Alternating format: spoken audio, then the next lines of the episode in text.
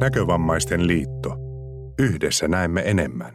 Ohjelmasarjassa puheenvuoroja näkövammaishistoriasta Näkövammaismuseon museoamanuenssi Kari Huuskonen keskustelee vieraidensa kanssa näkövammaishistoriaan liittyvistä ajankohtaisista ja ajattomista teemoista.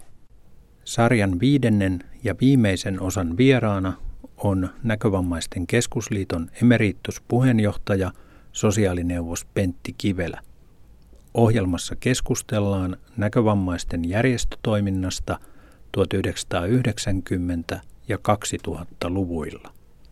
Tallenne on vuodelta 2014. Minun nimeni on Kari Huuskonen ja vieraanani täällä on aiheesta keskustelemassa kanssani Näkövammaisten keskusliiton emerituspuheenjohtaja, sosiaalineuvos Pentti Kivelä. Oikein lämpimästi tervetuloa. Kiitoksia.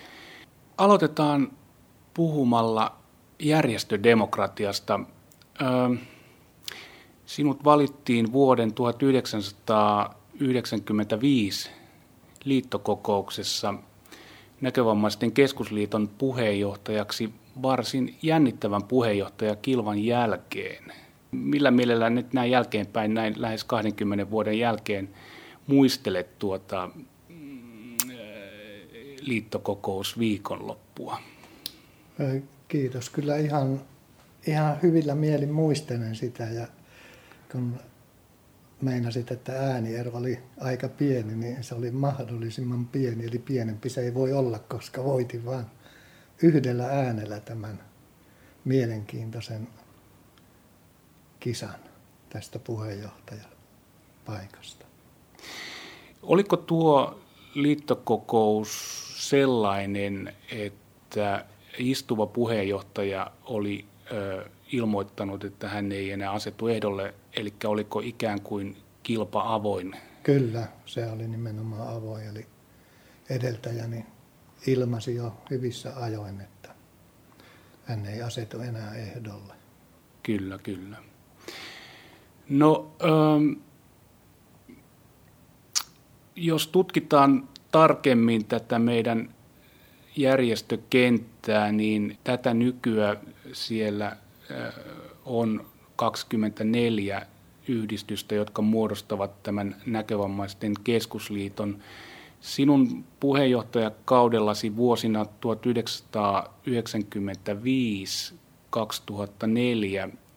yhdistyksiä oli 25, eli melkein saman verran. Ainoastaan näkövammaisten Loma ry on, on joukosta poissa.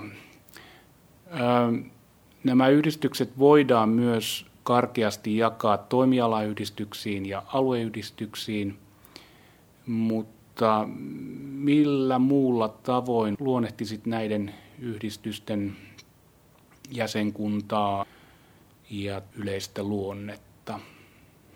Joo, silloin oli näitä alueyhdistyksiä 14 ja näitä valtakunnallisesti toimivia niin sanottuja toimialayhdistyksiä oli 11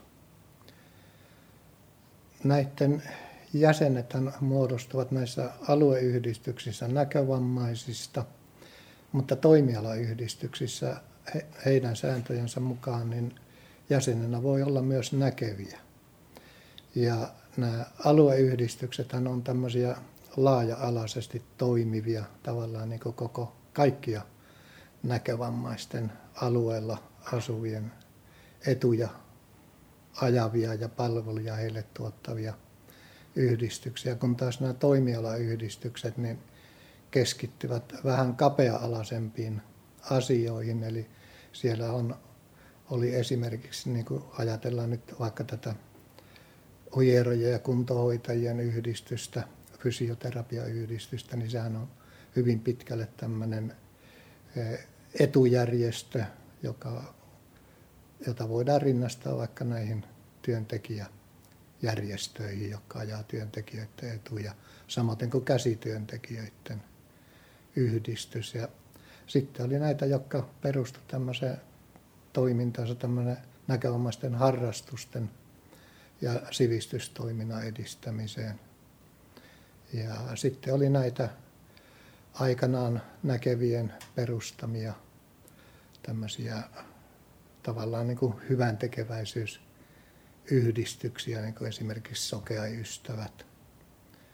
Ja tämä Sokea opetuksen tuki on tämmöinen yhdistys, joka, jossa on pääasiassa näkeviä jäseniä, joka toimi tavallaan niin kuin sen näkövammaisten opetuksen edistämiseksi ja tämän tyyppisiä yhdistyksiä.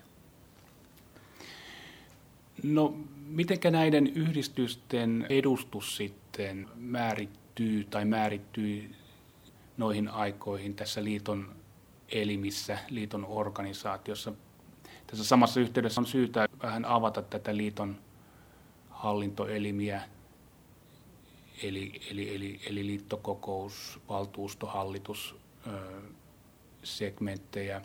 Mutta tämä varsinainen kysymyks, kysymykseni tosiaan liittyy tähän edustukseen, että miten se tämän, tätä avaisit vähän meille.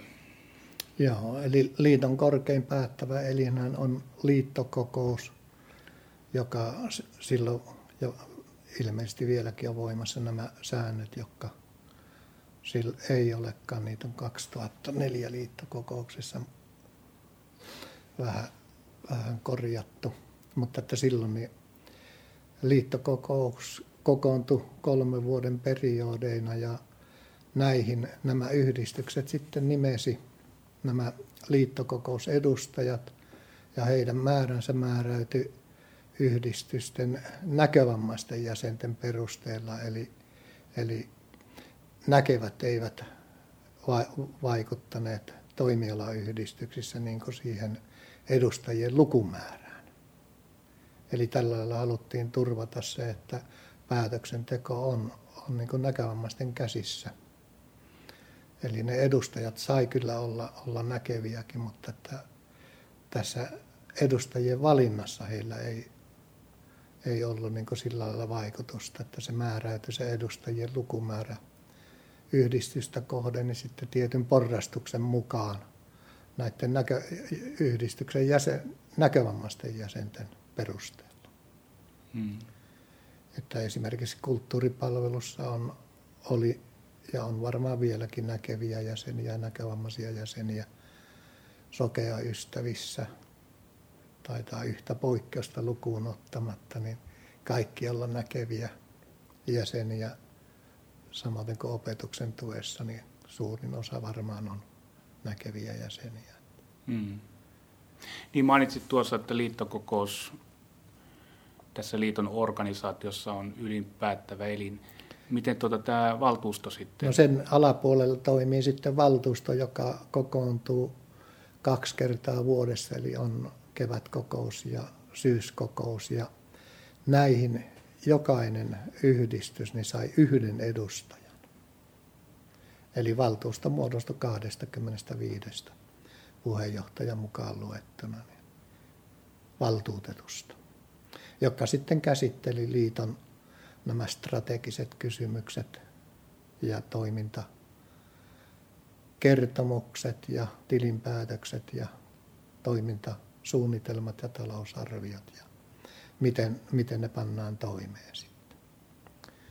Ja 90-luvulla hän oli sitten liittokokouksen aikanaan hyväksymä, vahvistama 90-luvun tavoiteohjelma, jossa sitten nämä strategiset kysymykset ja tavoitteet oli niin kuin tämmöisellä pitkällä aikavälillä määritelty.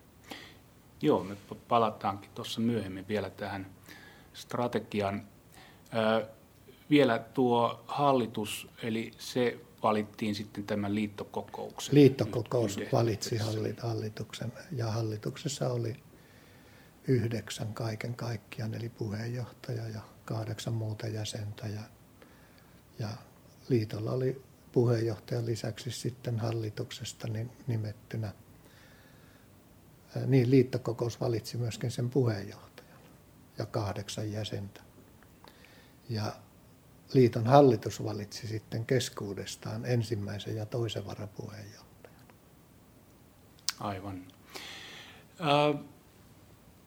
Sinä olet taustaltasi kaupallisten aineiden opettaja ja, ja tällä alueella olet sen varsinaisen työurasi tehnyt, mutta pitkään olet ollut myös mukana näissä luottamustehtävissä näkövammaisten järjestötoiminnassa ja, ja jos nämä muistiinpanoni oikein pitävät paikkansa, niin joskus 80-luvun jälkipuoliskolla nousit kulttuuripalvelun riveistä liiton silloiseen hallitukseen varapuheenjohtajaksi vähän ilmeisesti myöhemmin siinä, mutta, mutta tuota, tosiaan kymmenkunta vuotta hallitustyöskentelyä ennen kuin sitten puheenjohtajaksi sinut valittiin.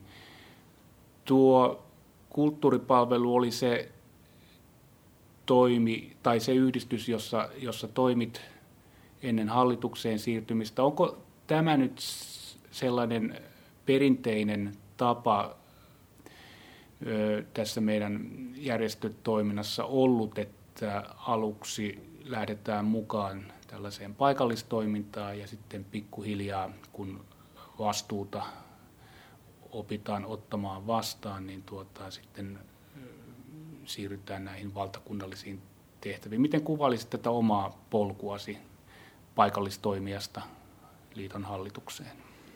Kyllä minähän olin jo 70-luvulla niin tässä paikallisessa alueyhdistyksessä, eli Helsingin ja Uudenmaan näkövammaisissa, niin toimihenkilönä ja myöskin sitten sen jälkeen, kun jätin ne toimihenkilötehtävät, niin olin siellä hallituksen jäsenenä.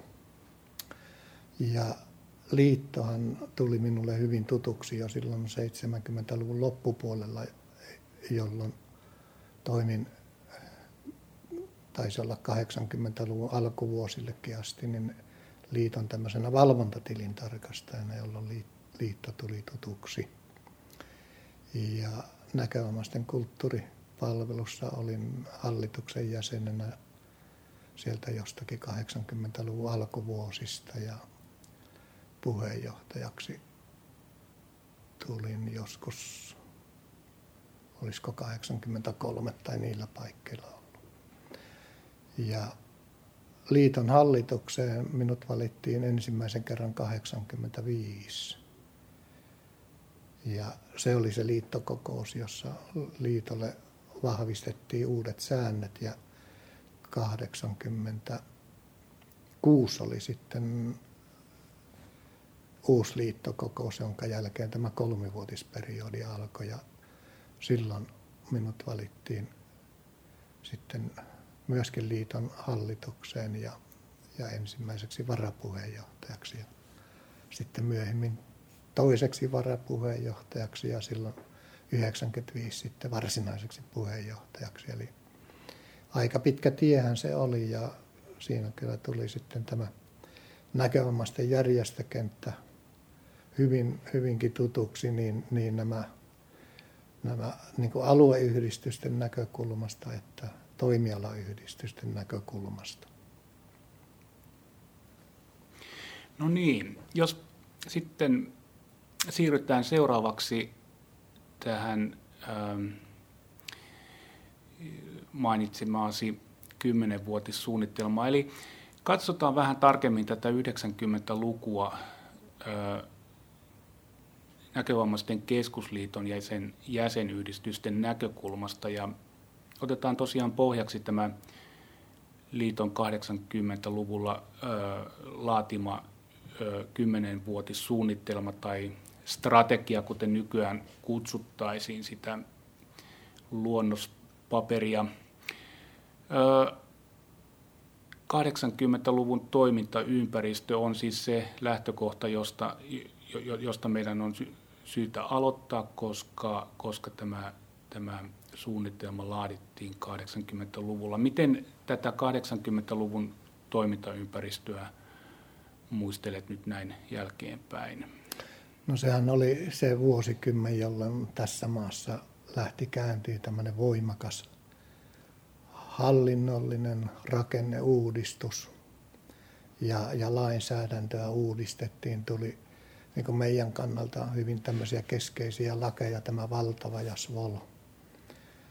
jotka vaikuttivat sitten valtion näiden rahavirtojen ohja- ohjailuun ja, ja kuntien velvoittamiseen huolehtimaan entistä enemmän näistä myöskin näistä vammaiskysymyksistä ja se oli kyllä aika huolestuttava se rahoitusjärjestelmien muuttuminen, jolloin siirryttiin niin rahoituksessa kuin päätöksenteossa niin alemmalle tasolle tuommoisesta keskitetystä päätöksenteosta. Ja me koettiin se kyllä aika vakavana uhkana muun muassa näkövammaisten kuntoutukselle ja muiden tärkeiden palvelujen rahoittamiselle.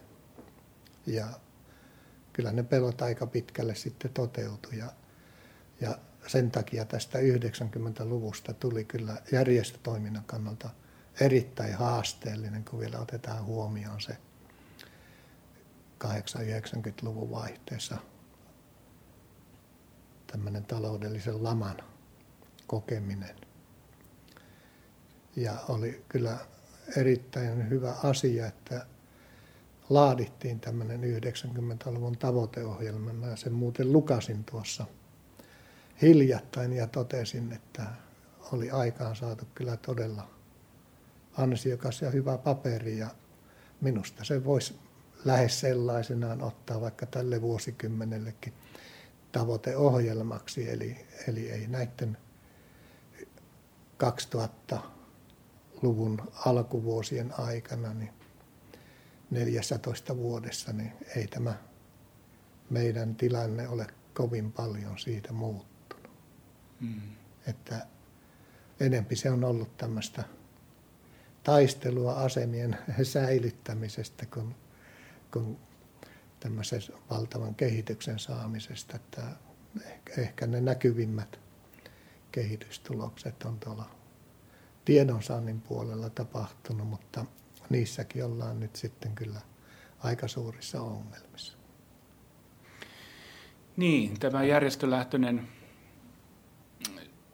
työ, vastuunotto joten jollain, jollain tavalla niin kuin paisui 80-90-luvulla ja se ilmeisesti juuri juontaa tähän, että valtio ö, antoi sitä vastuuta alaspäin kunnille ja kunnat sitten taas ilmeisesti järjestöille. Olenko oikeassa tässä? No sehän siinä oli, oli, se, oli se tavoite, mutta kunnat äh, suhtautuivat näihin kyllä vähän jokainen tavallaan ja, ja kun se rahoitus tuli pienemmälle alueelle, niin, niin sitten helposti vedottiin näihin budjettikysymyksiin, eli todettiin, että ei, ei, ei ole varaa. Ja se tietysti vaikeutti osaltaan näitä, näitä asioita. Ja kun näissä laeissa, niin niissä ei ollut mitään sanktioita, jos kunnat näitä rikko, eikä ole vieläkään. Eli tavallaan niin kun annettiin se mahdollisuus, että kunnan tähän itse, itse määräämisoikeuteen vedoten, niin, niin ei ollut, se asetti meidän tälle edunvalvontatyölle niin kyllä valtavia, valtavia haasteita ja se vei paljon näitä resursseja ja voimavaroja varmasti tuolta jäsentoiminnasta ja harrastusvirkistystoiminnasta ja tämän tyyppisestä, tyyppisestä työstä ja kuntoutuspalvelujen saamisesta. Kyllä se varmaan tuolla näkövammaiskentällä koettiin aika, aika, aika kovana. Liiton kannalta nuo taloudelliset kysymykset siitä lamasta huolimatta, niin kuitenkin onnistuttiin hoitamaan ihan tyydyttävällä tasolla. Niin kuin pankkimiehet asia ilmaisee, vaikka olisi kuinka hyvä tulos, niin se on vaan tyydyttävä, tyydyttävä tulos. Että onneksi niin raha-automaatin avustukset silloin vielä pysy hyvällä tasolla ja ja keräystoimintakin tuotti kyllä yllättävän hyvin, vaikka oli se iso lama tai ne lamavuodet siinä 90-luvun alussa. Mm. että näillä oli aika suuri merkitys. 90-luku luku oli myös tiedonsaannin kannalta melkoinen myllerryksen vuosikymmen. Tässä näkövammaisten historiassa kolme isoa murrosta on koettu tiedonsaannissa ja viimeisin juuri silloin 90-luvulla tämän tietotekniikan valtavan voimallisen tulon kautta. Mitenkä liitossa ja yhdistyksissä ja jäsenkunnassa niin tämä tiedon tietokoneistuminen otettiin vastaan. Miten te siellä hallituksessa tätä asiaa katselitte? Joo, se, se on totta, että se oli tämmöinen valtava, valtava murros kyllä ja tämmöinen läpilyönti tässä tiedonsaantiasioissa, niin se nimenomaan tapahtui silloin 90-luvulla ja liitto oli tästä, tässä kyllä mukana hyvin aktiivisesti ja oli kehittämässä tätä, näitä tiedonsaantipalveluja. Ja silloinhan saatiin jo aika ihan 90-luvun alussa jo niin kuin Helsingin Sanomat ja muutamia näitä, näitä sanomalehtiä mukaan tässä, että näkövammaiset pääsi lukemaan tietokoneen välityksellä tulleita lehtiä. Liitto, liitto on panostanut 90-luvulla hyvin paljon tähän tiedonsaannin parantamiseen, eli, eli tämä kehitys johti siihen, että näkövammaiset pystyivät ottamaan vastaan tietoa ja käsittelemään tätä tietoa ja lähettämään sitä tietoa, tietoa myöskin eteenpäin. Ja oli, oli niin kuin kehitetty näitä apuvälineitä, puhesyntetisaattori, joka, joka puhui ne tekstit ja, ja pistenäytöt kehittyi silloin voimakkaasti. Ja liitolla oli myöskin oma, omaa henkilökuntaa ja omaa tämmöistä kehitystyötä tässä ja oltiin näissä kehityshankkeissa mukana, mukana ja myöskin sitten näissä ohjelmistoasioissa mukana ja, ja vaikutettiin, että niitä, niitä saatiin näitä ohjelmia, jotka, jotka sitten mahdollisti näiden apuvälineiden käytön. Että se oli kyllä, sanotaan, että magne, magnetofonin tulon jälkeen, niin, niin tuota, tämmöinen erittäin tärkeä virstanpylväs koko tämä tie, tiedon saannin helpottuminen ja tietokoneiden käytön mahdollistuminen näkövammaisille.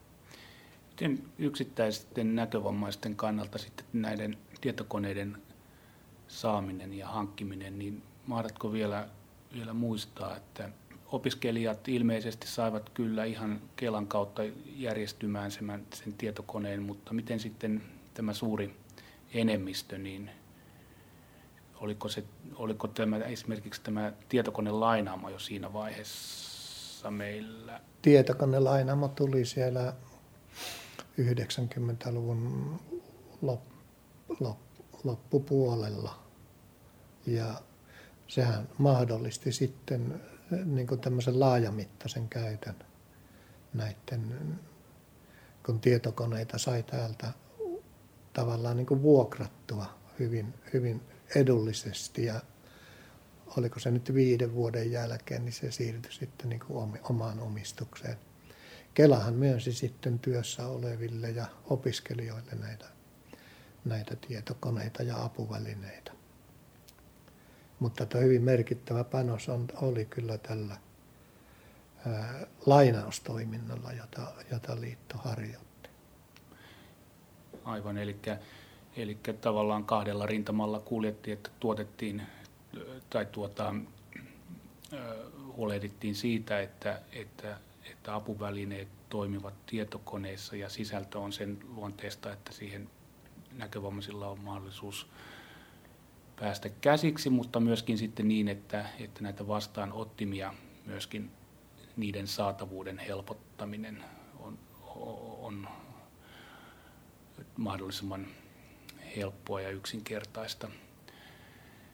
Että se, tämä, aina kun tämmöisiä murroksia tapahtuu, niin siinä se, se että vaikka jollain osa-alueella asioissa onnistutaan, niin sitten se toinen to, toisella puolella, niin jos ei, ei tarpeeksi siihen panosteta, niin sitten koko kokonaisuus kärsii siinä. Mutta tässä ilmeisesti onnistuttiin aika hyvin tässä tietokoneistumisessa.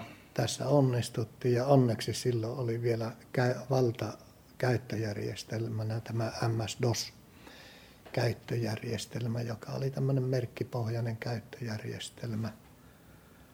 Ja se on niin kuin apuvälineiden kannalta oli, oli paljon helpompi kuin sitten nämä Windows-käyttöjärjestelmät, jotka alkoi yleistymään. Eli mentiin entistä enemmän tähän visuaalisiin näyttöihin ja nämähän on sokealle ja vaikeasti heikko näkö, näköiselle, näkevälle, niin kyllä aika hankala, koska ei ne apuvälineet pysty sitä kuvainformaatiota välittämään. Ne pystyy vaan auttamaan tässä tekstin selville saamisessa. Ja nämä ongelmat on kyllä sitten sen myötä, niin ne on kyllä entisestään pahentunut ja tänä päivänä niin tietokoneen käyttö on kyllä paljon ongelmallisempaa kuin se oli silloin näillä merkkipohjaisilla järjestelmillä. Eli nämä kuvaruudun käyttö, kun ne on siellä ikoneina tai symboleina, miksi niitä nyt nimitetäänkin näitä, näitä laatikoita, joita, joita hiirellä sitten näpytellään, niin on, on kyllä aika mahdoton asia, että kun kuitenkin joutuu niin kuin näppäinkomennoilla käyttämään ja, ja silloin sieltä, siellä on, tulee paljon tänä päivänä vielä semmoisia sivuja, jotka, joihin näillä apuvälineillä ei kerta kaikkiaan pääse käsiksi.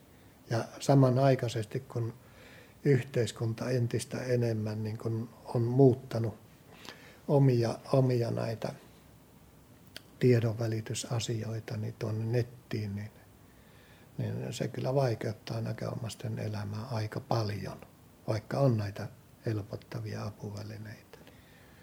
Niin jonkun pankkiohjelmankin käyttö niin saattaa joillekin olla ihan suorastaan ylivoimainen. Mm.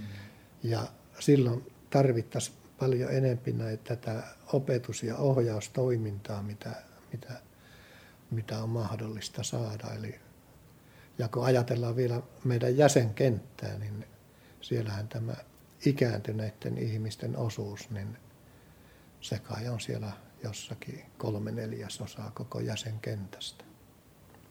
Niin heidän kannaltaan varsinkin niin se on ongelmallinen, että kyllähän nämä nuoret, nuoret ja, jotka sitten ihan alusta asti niin on syntynyt tähän tablettimaailmaan, niin, niin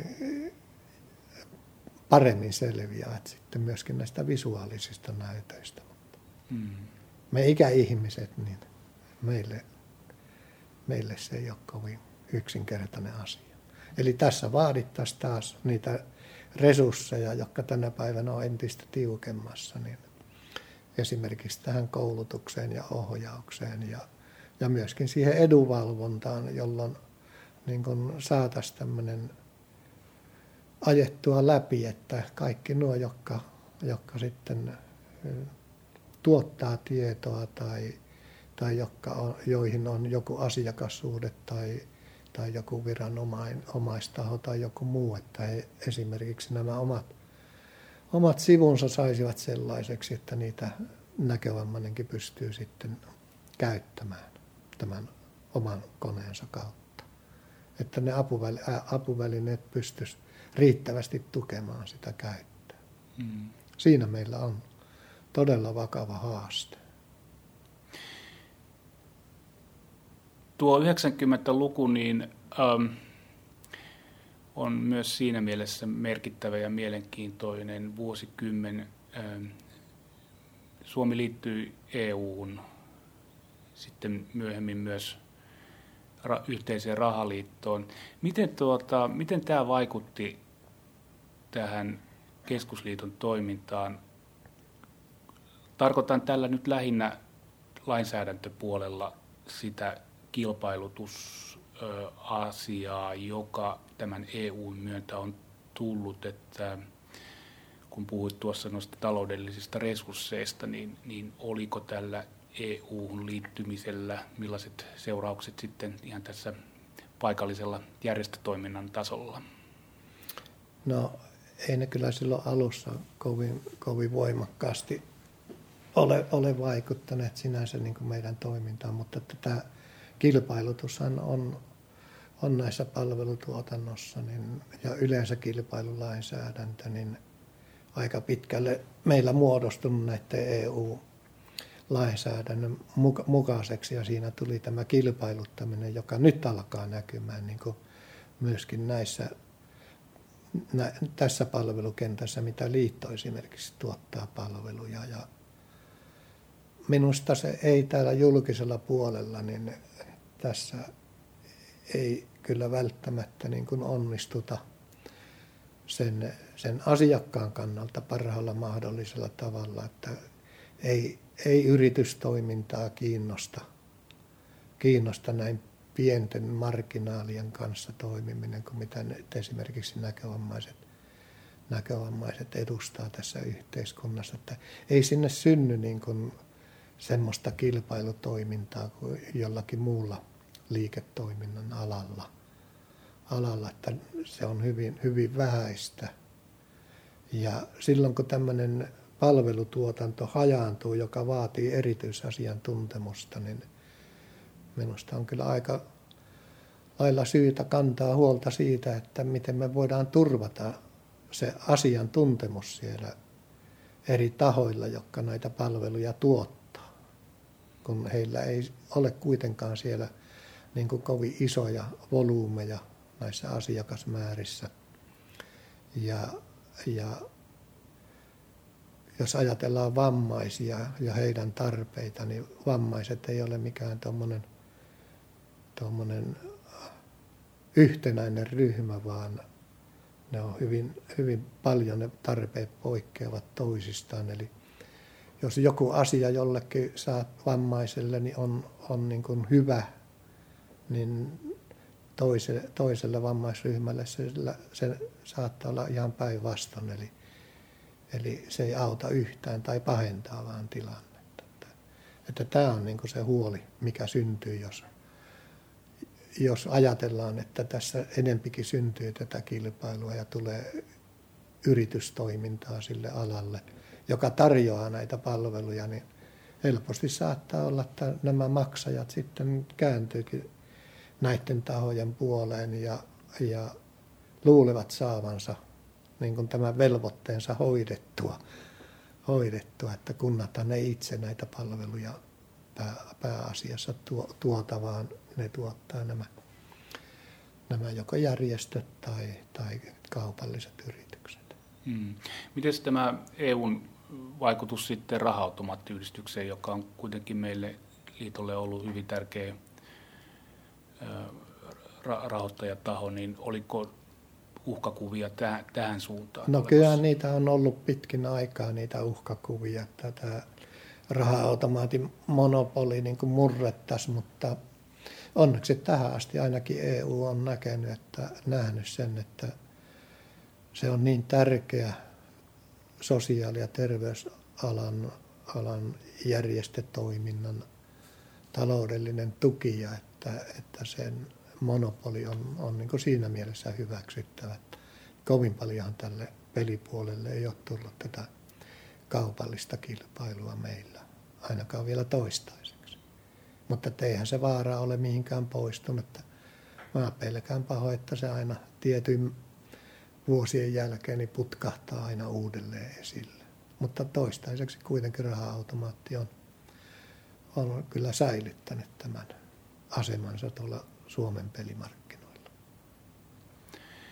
No 90-luvun lopulla sinun puheenjohtaja kauden alkuvuosina ruvettiin keskustelemaan myös uusien tai uuden palvelukeskuksen tarpeellisuudesta. Otetaan tämä asia seuraavaksi puheen alle. Tänä vuonna 10-vuotisjuhlia täällä Iriksessä vietetään, mutta tosiaan nämä keskustelut tämän palvelukeskuksen hankkeesta käynnistyivät jo 90-luvulla miten tätä asiaa muistelet näin jälkeenpäin, mistä nämä palvelukeskuksen tarpeet syntyi? No nämä tarpeethan syntyi siitä, että liiton toimintahan kehittyi hyvin voimakkaasti 80- ja 90-luvuilla, jolloin henkilökuntaa tuli lisää ja, ja uusia, uusia palvelumuotoja syntyi ja tilat kävi kerta kaikkiaan Mäkelän kadulla niin liian ahtaiksi ja sopimattomiksi liiton tarpeisiin ja samanaikaisestihan sitten myöskin näissä tällä alueella toimivilla yhdistyksillä ja näköomaisten kirjastolla niin tuli tämmöisiä tilatarpeita ja liittohan tutki aika perusteellisestikin esimerkiksi sitä, että voitaisiko tätä Mäkelän katu, katu 50 sijaitsevaa kiinteistöä niin jotenkin vielä saneerata tavallaan paremmin tarpeisiin sopivaksi, mutta se todettiin kyllä sitten, että ei, ei, ei, ei me saada siitä toimivaa. Ja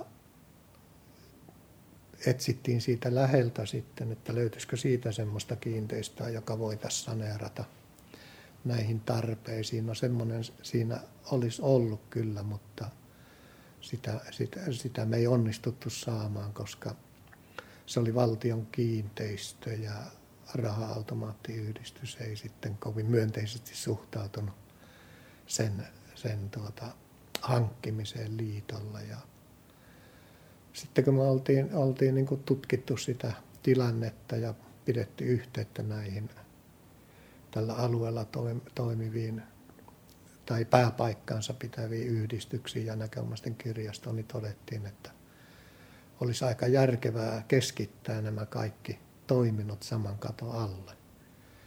Ja näin lähti sitten pikkuhiljaa kehittämään tämä hanke, jonka seurauksena me nyt istumme täällä Iiriksessä, johon on keskittynyt nämä keskeisimmät näkövammaisten hallinnolliset palvelut ja sitten tämä palvelutuotanto, kuntoutus, apuvälineet ja, ja myöskin näiden yhdistysten omaa liiketoimintaa, joka on, oli tämä, on tämä fysioterapia, tämä hieromalaitos oli tässä ja sitten tämä Anna Silmät myymälä ja liiton oma apuväline myymälä ja kaikki nämä liiton muukin kuntoutuspalvelut. Se oli tämmöinen niin. tarpeisiin vastaaminen. Ja nopeasti projekti eteni, koska 90-luvun loppupuolella tosiaan tämä, tätä keskustelua alettiin käymään ja vuonna 2004 talo valmistui tänne Itä-Helsinkiin, Itäkeskukseen. Mm, puretaan vielä hiukan tätä projektia pienempiin osiin. Eli, eli, eli, eli kun, kun, kun sitten tämä päätös hankkeesta syntyi, järjestettiin tämä arkkitehtikilpailu. Kyllä. Mm, muistatko tuon kilpailun järjestämisestä ja siihen liittyvistä vaiheista? No kyllä ne muistuu sillä lailla mieleen, että tässä julistettiin tämmöinen arkkitehtikilpailu ja se kilpailuttaminen perustuu näihin EU-direktiiveihin. Eli, eli tämä oli niin iso hanke, niin siinä täytyy noudattaa sitten näitä tiukkoja kilpailutussäännöksiä. Ja mehän saatiin tähän niin semmoinen, olikaan niitä 5-6 ehdotusta, josta sitten valittiin tämä, tämä Rainer Mahlamäki. Mahlamäki Lahdelma arkkitehtitoimiston suunnitelma tästä Iiriskeskuksesta ja nythän tämä, tämä arkkitehti on aika paljon niittänyt mainetta, sai, sai juuri tämä Mahla, professori Mahlamäki niin tämmöisen aika merkittävän tunnustuksenkin. Mutta että sen jälkeen sitten, kun oli tämä valinta tehty, niin sitten kyllä alkoi arkkitehtien kanssa kova käve, kädenvääntö siitä, että nämä näkövammaisten tarpeet pystyttäisiin sitten näissä sisäisissä rakenteissa mahdollisimman hyvin huomioimaan. Että se oli mielenkiintoista kädenvääntöä sitten. Mm. Eli, eli arkkitehdeillähän on nämä omat lähtökohtansa ja omat näke, näkemyksensä siitä, että minkälaisena he näkee, näkee ne asiat ja laativat näitä piirustuksia sen mukaan, mutta että ei ne, ei ne kaikki. Että ei, kun ei tästä näkövammaisille sopivista kiinteistöistä niin, tai yleensäkin rakentamisesta, niin niistä ei kovin hyviä esimerkkejä ollut silloin ja eikä kovin paljon ole vieläkään edes noin niin maailman mitassakaan ajateltu. Mm. Että tämä oli kyllä aika lailla semmoinen hanke, jossa varmaan sitten tuli myöskin tälle Mahlamäelle paljon tämmöistä kokemusta, että miten tämmöistä esteetöntä rakentamista pitää suunnitella mm. ja rakennuksia suunnitella. Ja kyllähän ilmeisesti on itsekin ollut aika tyytyväinen, kun tässä joku aika sitten vasta hänen haastattelua kuuntelin. Varmasti on saanut vaikutteita myöskin tämän talon suunnittelusta. No miten tämä rahoituspuoli sitten, oliko teillä rahoitus valmiina, kun tämä arkkitehtikilpailu järjestettiin vai sen jälkeenkö sitten vasta ruvettiin? Ei, kun varmalta pohjalta toimittiin, eli nämä, nämä rahoitusasiat, asiat, no tietysti ne sitten tarkentui siinä vaiheessa, kun oli suunnitelma ja pystyttiin tekemään kustannuslaskelmat, mutta liittohan oli jo pitkään niin kuin omalta, omarahoitusosuuden kannalta niin niin varautunut tämmöiseen suure, suurempaan investointiin.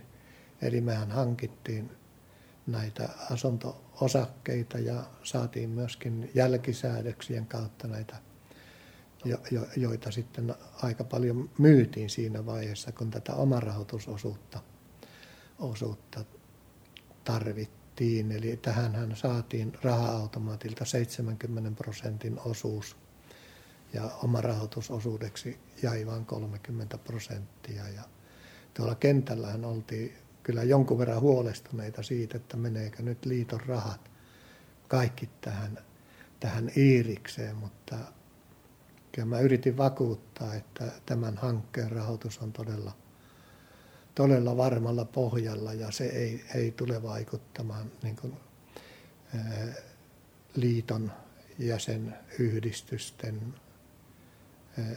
rahoitukseen liitosta käsin mitenkään, ja eikä varmaan ole vaikuttanutkaan, että kyllä liitto on pystynyt, pystynyt ne, ne tuet, mitä se omasta rahasta jakaa, jakaa tuonne kentälle, niin säilyttämään, säilyttämään tästä hankkeesta huolimatta. Että kyllä se lähinnä niin näillä, näillä kiinteistöihin sijoittamisilla, niin se oma rahoitusosuus ja sitten tuon 50 myynnistä saaduilla myyntituloilla niin pystyttiin kattamaan. Niin mainitsit tuossa, että raha-automaattiyhdistys tuki hanketta 70 prosenttia, Kyllä. niin miten tuota, millainen vaikutelma sinulle on jäänyt siitä, että miten nämä muut vammaisjärjestöt sitten suhtautui tähän, tähän meidän hankkeeseen ja tuohon raha-automaattiyhdistyksen noin suureen panostukseen? Joo, tämähän oli niin raha-automaatin ja taitaa olla vieläkin kaikista suurin yksittäinen hanke, mitä raha-automaattiyhdistys on tukenut. Kyllä mä luulen, että noissa muissa raha-automaattitukea saavissa organisaatioissa, niin ei siellä oikeastaan niitä sora-ääniä pahemmin kuulunut. Että kyllä siellä hyvin ymmärrettiin minusta se, että tämä hanke oli, oli järkevä ja ja perusteltu. Ja, ja tämähän turvaa tavallaan niin koko tämän Suomen kansalaistenkin mitassa sen, että eihän meistä kukaan, ei näkevistäkään kukaan koskaan tiedä, koska sitten joutuu turvautumaan tämmöiseen, tämmöisen, tämmöisen tuota, Iiriksen näihin palveluihin tai näkövammaisten tuottamiin palveluihin. Mm. Kyllä siihen ymmärrystä, ymmärrystä löytyy. Ja eihän se varmaan olisi mennyt siellä raha-automaatissa läpikään, jos, jos tätä olisi vastustettu. Että tietysti joku sora-ääni on, mutta, mutta pääasiassa kuitenkin mm. ihan myönteistä suhtautumista. Ja kyllä he varmaan koki sen sillä laillakin, että kun tämä oli tavallaan tämmöinen pääavaus, niin joillakin muillakin on sitten ollut mahdollisuus saada omiin hankkeisiinsa tätä raha-automaatin tukea. Minusta se meni kyllä oikein hyvin. Kun tuossa lueskelin näitä vanhoja Iiriksen vihkiäispuheeseen kirjoitettuja puheita, niin, niin sinä muun muassa omassa puheenvuorossasi tuolloin kymmenkunta vuotta sitten kiitit monia ihmisiä liittyen tähän hankkeeseen. Täällä vihkiäistilaisuudessa oli myös paikalla hyvin vaikutusvaltaisia henkilöitä. Miten nämä suhteet tähän virkavaltaan ja erilaisiin tahoihin noin käytännön tasolla sitten hoitui, hoitui tässä projektin aikana? Minusta meillä oli niin kuin hyvä yhteys kaikkiin, kaikkiin niihin tahoihin, joilla oli mahdollisuus niin kuin myötävaikuttaa tämän Iiris-hankkeen hankkeen toteutumiseen. Että onneksi siihen aikaan vielä niin tämmöinen yhteydenpito oli minusta paljon helpompaa ja luontevampaa, mitä se tänä päivänä on. Että kyllä nämä, mitä näitä on tapahtunut, on ollut esillä julkisuudessa nämä vaaliskandaalit ja muut tässä rahoituskysymyksissä, niin tietysti on vaikuttanut siihen, että, että tänä päivänä virkamiehiin niin on vaikeampi pitää tämmöistä luonnollista yhteyttä. Että jotenkin sitä, mulla on semmoinen käsitys tullut, että sitä niin kuin kartetaan.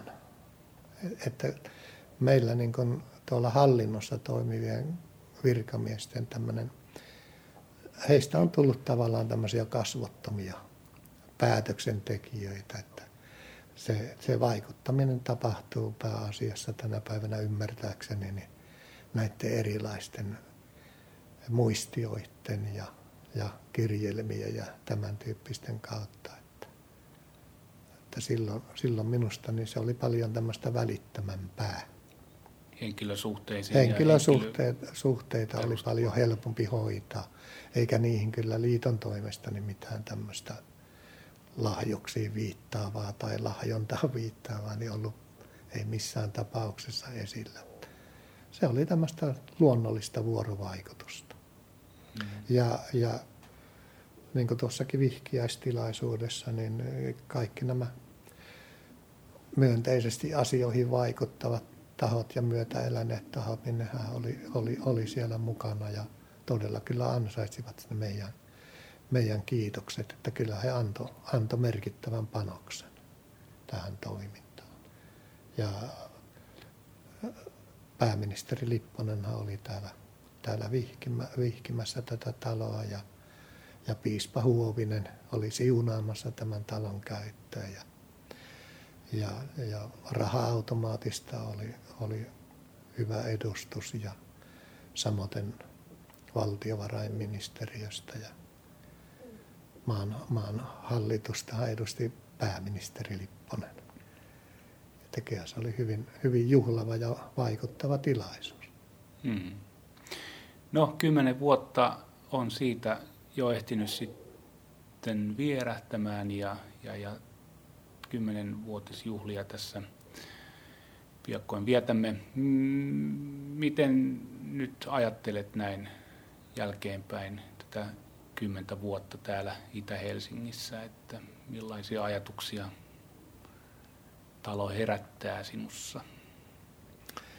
No kymmenessä vuodessahan on, on itse asiassa tapahtunut, tapahtunut aika paljon, että tänä päivänä, jos tämmöistä vastaavaa hanketta lähettäisiin suunnittelemaan, niin tuskin me näin isoa kiinteistöä hankittaisiin. Mutta ei, ei, ne päätökset tehtiin silloin sen hetken tilanteen ja niiden näkemysten perusteella, jotka silloin oli, oli vallalla. Ja sen, sen yhteiskunnan lähtökohdista, missä tilassa yhteiskunta silloin oli, että silloin oli hyvin perusteltuja. Tänä päivänä voisi olla, että, että tehtäisiin vähän pienempi. Niin, tietysti tässä on hyvä varmasti mainita myös se, että, että kukaan ei osannut varmaankaan arvata tätä digitalisaation vaikutusta ja merkitystä siihen, että esimerkiksi meillä näkövammaisten kirjasto, niin kun ei enää, enää C-kaseteilla eikä avokelan nauhoilla operoi, vaan, vaan, vaan hyvin, hyvin vahvasti ollaan siirtynyt tämmöiseen digitaaliseen aikaan, niin, niin tietysti se on myöskin sitä tilan tarvetta vähentänyt ja mm-hmm. muuttanut tilanteita, mutta että nämä on aina asioita, joita ei, ei, ei välttämättä ole kovin helppo nähdä ennalta. Että. Ja samoin liittokin niin on jonkun verran purkanut tätä omaa palvelutoimintaa ja nimenomaan täällä tiedonvälityspuolella puolella, niin siellä ymmärtääkseni henkilökuntaa on, on vähennetty. Ja tämä la, lainaustoimintahan on lopetettu kokonaan, koska siihen ei ole saatu enää rahoitusta. Ja varmaan sitten erilaisten tehostamistoimien kautta niin ilmeisesti henkilökuntakaan ei ole enää kasvanut. Että sehän vielä kasvoi silloin 2000-luvun alussakin niin, niin aika voimakkaasti, koska oli tarvetta. Hmm. No 2004 jätit sitten puheenjohtajan tehtävät, mutta et siirtynyt niin sanotusti täysin palvelleena eläkkeelle, vaan, vaan jatkoit sitten vielä näissä eri säätiöiden palveluksessa. Hmm, missä kaikissa säätiöissä tänä päivänä olet vielä mukana? No minä olen mukana kolmessa säätiössä, eli on tämä Suomen näkövammaissäätiö, jonka liitto perusti silloin 2000-luvun alussa. Sitten Sokean lasten tukisäätiö – joka myöskin perustettiin silloin 2000-luvun alussa. Sen perusti tämä sokean lasten tukiyhdistys. Ja sitten tässä Helsingin sokean talosäätiössä ja näissä kahdessa ensimmäisessä niin olen puheenjohtaja ja kun tässä sokean talo säätiössä, niin siitä jäi oli jo aikaisemmin jäänyt valtiovallan edustajia pois ja sitten jäi Helsingin kaupungin edustaja pois, niin tultiin siihen tilanteeseen, että tämä säätiö tavallaan lepäsi yksistään näkövasten keskusliiton tavallaan nimeämien hallituksen jäsenten varassa. Ja, ja siinä tuli sitten tässä talosäätiössä tarve tehdä saneeraus tässä Mäkelän kadun, teikö Pengerkadun kiinteistössä, koska siinä ei tämmöisiä oikein isompia remontteja oltu tehty ja, ja putkisaneeraus oli, oli välttämätön, niin sen rahoituksen saamiseksi niin jouduin kyllä tekemään aika paljon töitä, että miten se saadaan yleensä järjestämään, että sen talon toiminta jatkossakin pystyttäisiin säilyttämään – niin tämmöisenä näkövammaisille asumispalveluja tarjoavana kiinteistönä, niin siinä todettiin, että, että näkövammaisten keskusliitolla tai tällä alueella toimivalla alueyhdistyksellä niin ei ole niitä taloudellisia resursseja, joita tarvittaisiin. Ja siihen aikaankin rahaa oli, oli myöskin pankeista tiukalla. Ja se politiikka, mitä siellä talosäätiössä oli, oli aikanaan, jonka mukaan oli toimittu, niin oli se, että siellä vuokrina kerättiin vain ne vuotuiset käyttömenot ja tämmöistä rakennuskorjausvelkaa oli tullut sitten tavallaan aika, aika paljon. Eli pankit ei lähtenyt rahoittamaan sitä saneerausta ja saatiin sitten neuvoteltua, että tämä Sokea Ystävät lähtisi tähän säätiön sillä lailla mukaan, että, että säätiölle laaditaan uudet säännöt ja, ja Sokean Ystävät sitten on se taho, joka nimeää sinne nämä hallituksen jäsenet.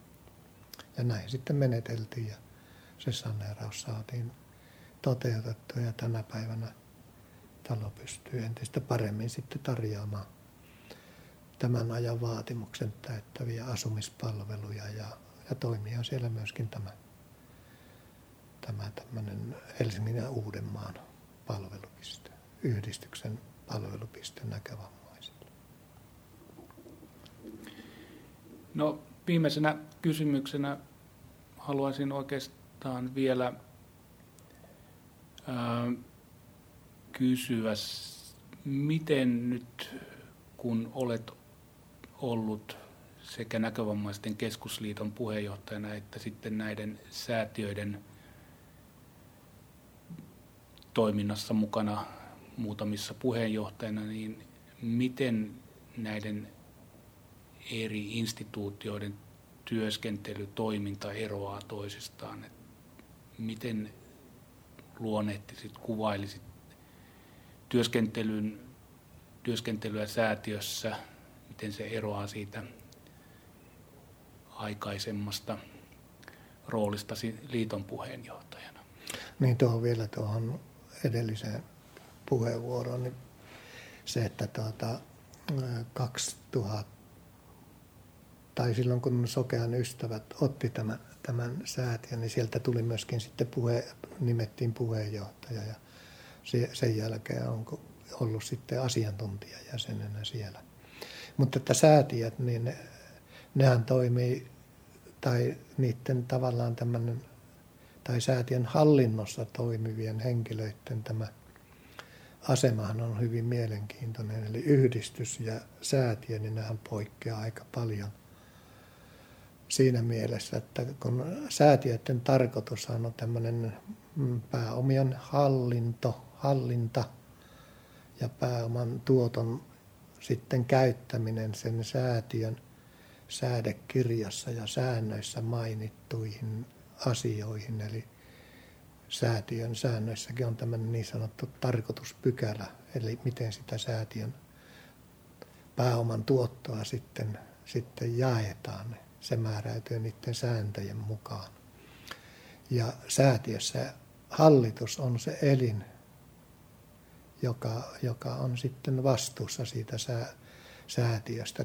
Eli yleensä säätiöissä ei ole hallituksen yläpuolella mitään ylempää elintä, eikä nämä perustajatahokkaan, jotka säätiö, säätiöt on perustanut, niin heilläkään ei ole muuta roolia kuin jos säätiön säännöissä on, on pykälä, jossa kerrotaan, että miten säätiön hallitus muodostetaan, niin ne, sen perusteella sitten valitaan nämä säätiön hallituksen jäsenet. Mutta monissa säätiöissä niin hallitushan nimeää itse jäsenet. Eli hallitus päättää näistä taloudellisista kysymyksistä ja siitä, miten tätä tarkoituspykälää säätiössä toteutetaan. Kun yhdistyksissä, niin hallituksen yläpuolellahan on niin kuin liitossakin on liittovaltuusto ja, ja viime kädessä sitten liittokokous. Siellä hallituksen jäsenet vastaavat siitä tehtävästä, mitä sen liiton säännöissä liiton hallituksen tehtäviksi määritellään. Mutta että sielläkin on tämä vastuu niin solidaarinen.